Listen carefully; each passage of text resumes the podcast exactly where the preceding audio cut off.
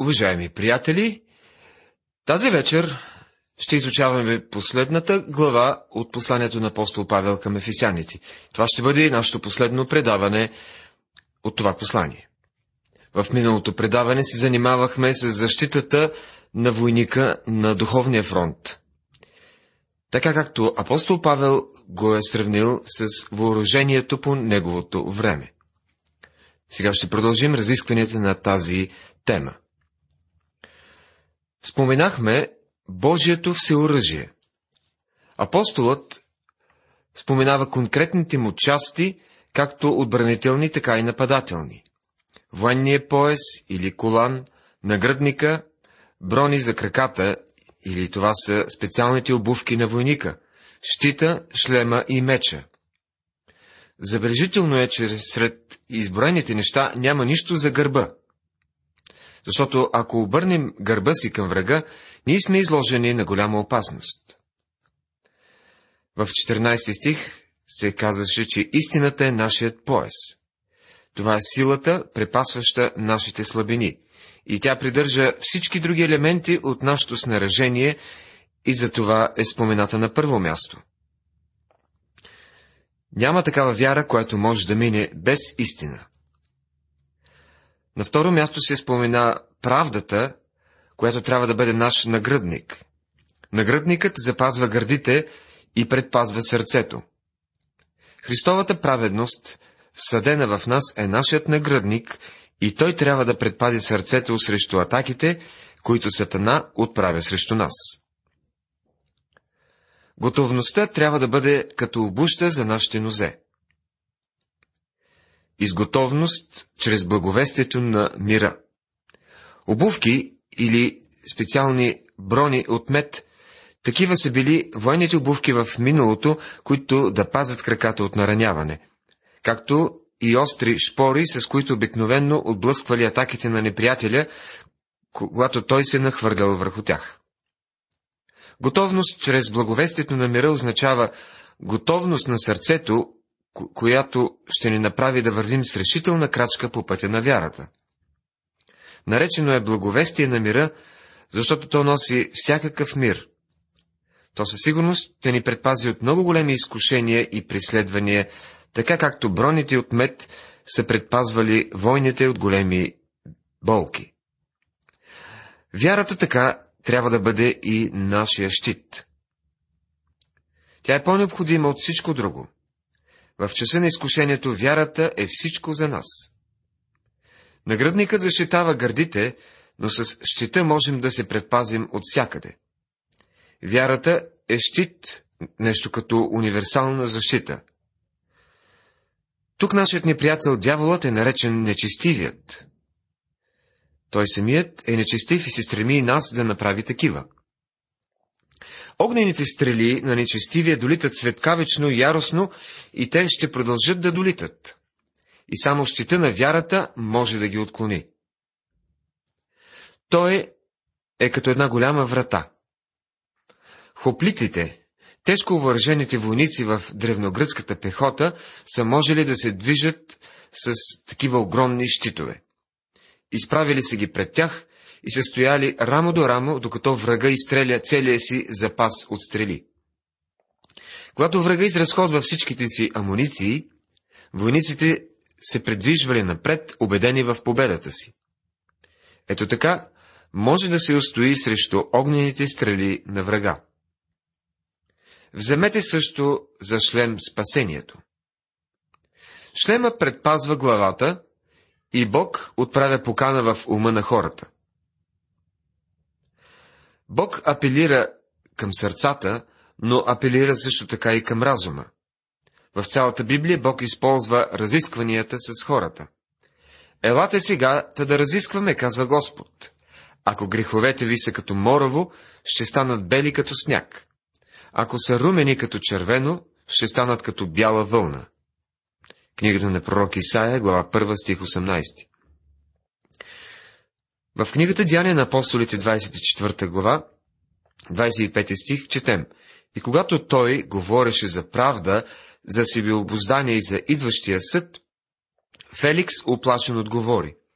За сега си иди, И когато намеря време, ще ти повикам. Павел разискваше с Феликс, той приканваше ума на човека, както и сърцето.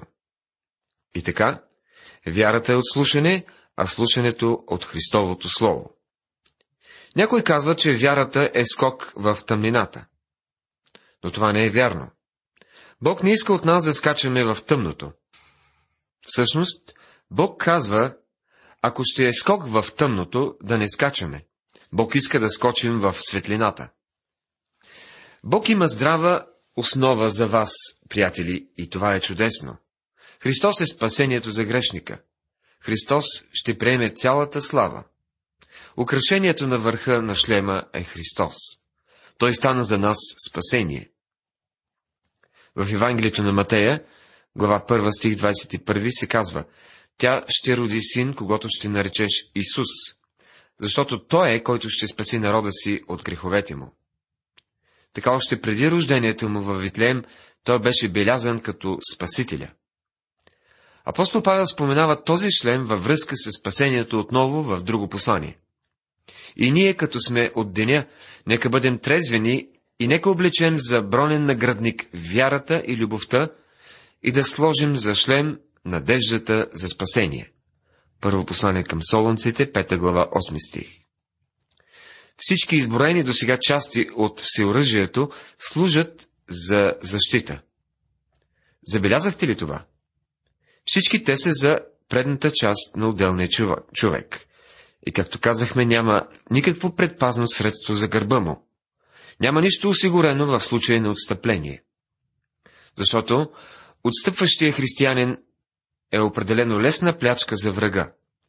Врага може да се добере до него.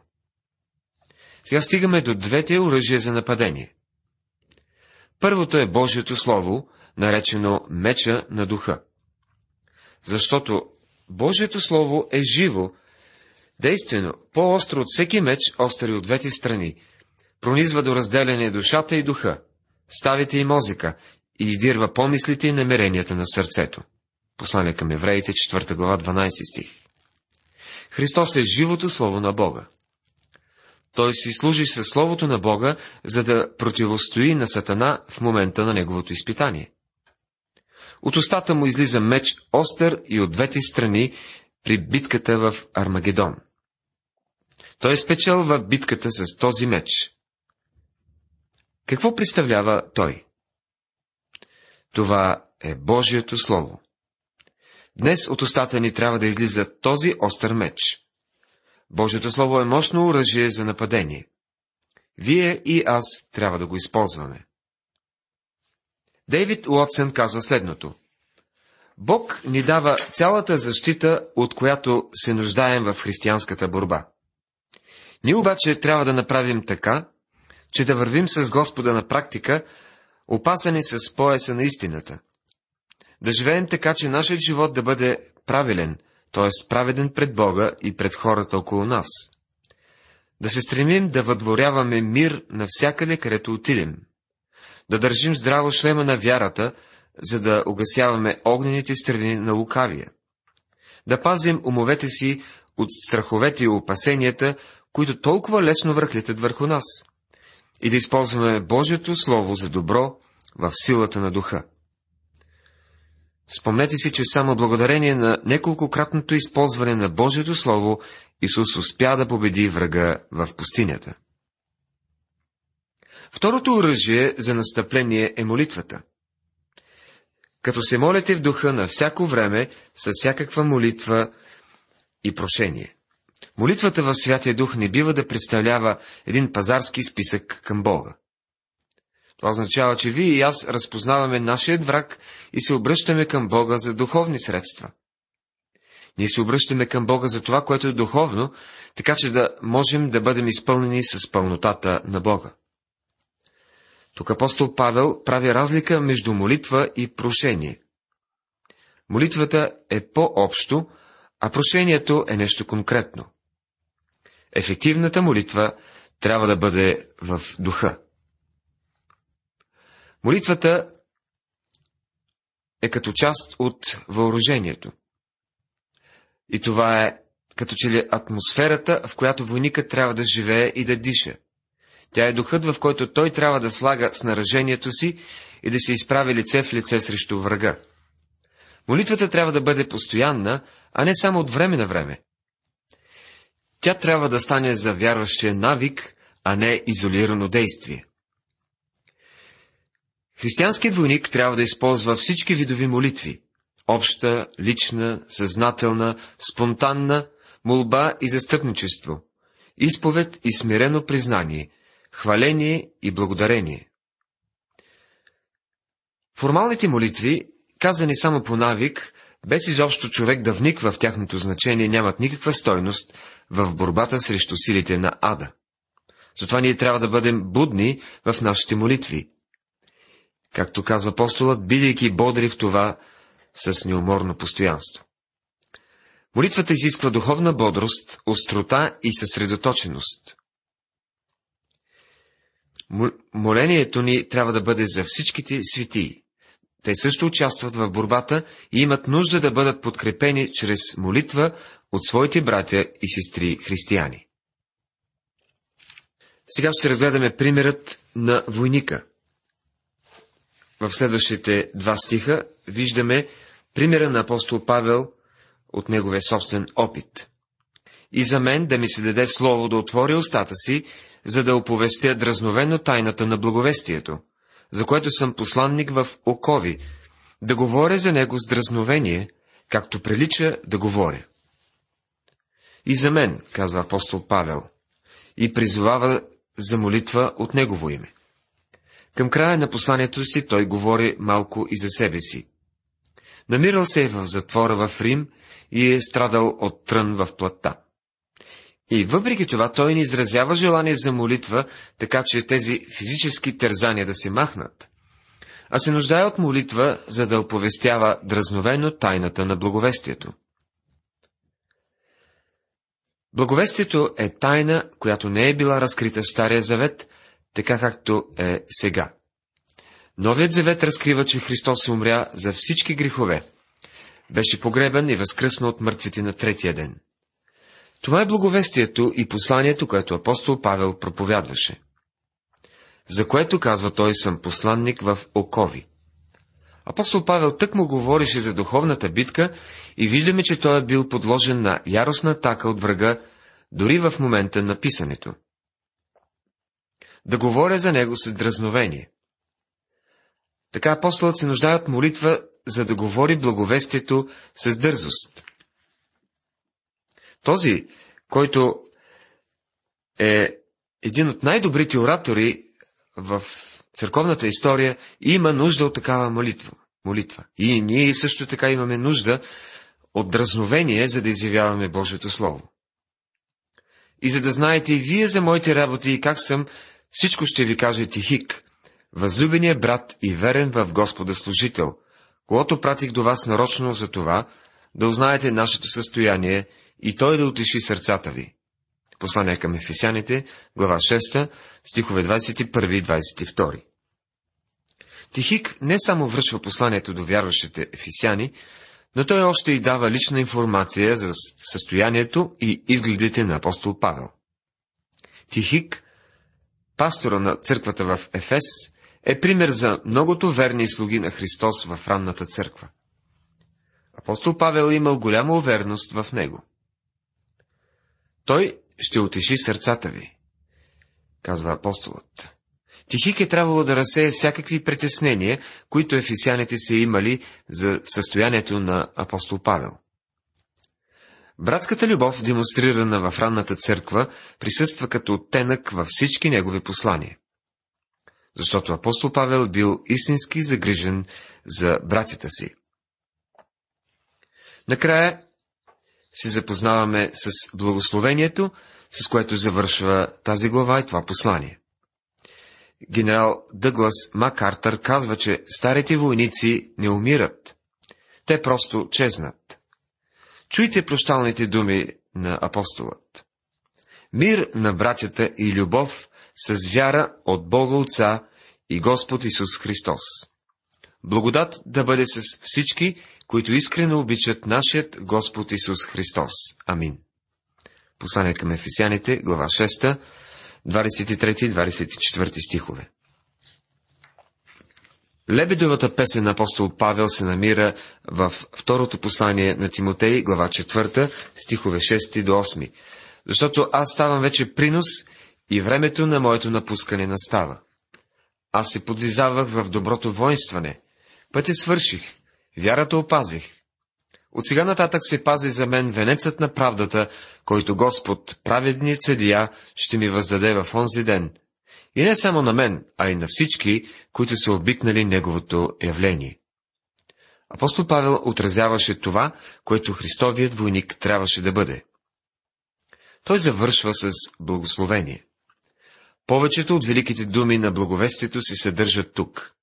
Мир, любов, вяра, благодат. Надеждата тук липсва, защото вярващия се намира в небесните места, където всичко е осъществено. Думата мир се използвала доста в юдейският свят. И все още. Шалом. Грешникът трябва да познае благодата на Бога, преди да опита мира на Бога. Това е Божият мир, който никой ум не може да схване. Любов в 23 стих означава любов към другите вярващи. Това е плод на Святия Дух. В 24 стих се говори за любовта на вярващия към Господ Исус Христос и тази любов е неумираща. Под вяра се разбира вяра в Христос, която произвежда действаща любов. Всичко това произлиза от Бог Отец и Господ Исус Христос. Благодат е ключовата дума в цялото послание. С тази дума започва посланието. В първата глава, втория стих, ние срещаме. И става основна тема на посланието. Също така във втора глава, седми и осми стихове. Сега тя се явява и заключителна дума на посланието. Твърде подходяща дума, защото именно Божията благодат ни спаси и ни поддържа днес. Инди изразява мислите и чувствата във връзка с затворничеството на апостол Павел. И този Павел, който е представител на най-висшия суверенитет, който е надарен с едно посланничество с невиждано благородство и, и спешност, който носи със себе си акредитивни документи с непогрешима автентичност, е задържан в затвора. Но той отправя своето послание и то стига до живата църква Христова в град Ефес. Това е посланието, което достига и до нас. Накрая възлюбеният апостол желая благодат на всички, които искрено обичат нашият Господ Исус Христос. Истинската християнска любов притежава качеството да бъде постоянна. Нейният пламък може да потреперва и да се свива от време на време, но никога не угасва. Римският затвор много отдавна е пуснал своя благороден затворник на свобода. Великият апостол вече е получил наградата си и е видял лицето на възлюбение. Но посланието към ефесяните е останало цяло и непокътното и стои пред нас толкова свежо и живо, колкото когато е излязло от сърцето и перото на апостола. И сега, в нашия 20 век, то все още продължава да не наставлява, вдъхновява, убеждава и увещава. В края на нашия коментар върху посланието към ефесяните ви предлагаме следната оценка на Web Peplow, с която ние се съгласяваме. Цитирам. Едва ли в Божията книга има друго писание толкова величествено и толкова прекрасно, като посланието към ефесяните. Невъзможно е за който и да било човек, пък било той за посланник на самия Бог, да му даде достатъчно почет в ограниченото пространство на една книга. Но аз се надявам ние да можем да се приближим към него, като просто изследваме поученията върху святостта. Поучения, които могат да ни потикнат да живеем по-благородно и по-възвишено от начина, по който живеем сега, и който ще ни помогне да прославяме Бога много повече. Уважаеми приятели, ние завършихме нашето изучаване. В следващото предаване започваме изучаването на книгата Притчи. Бог да ви благослови!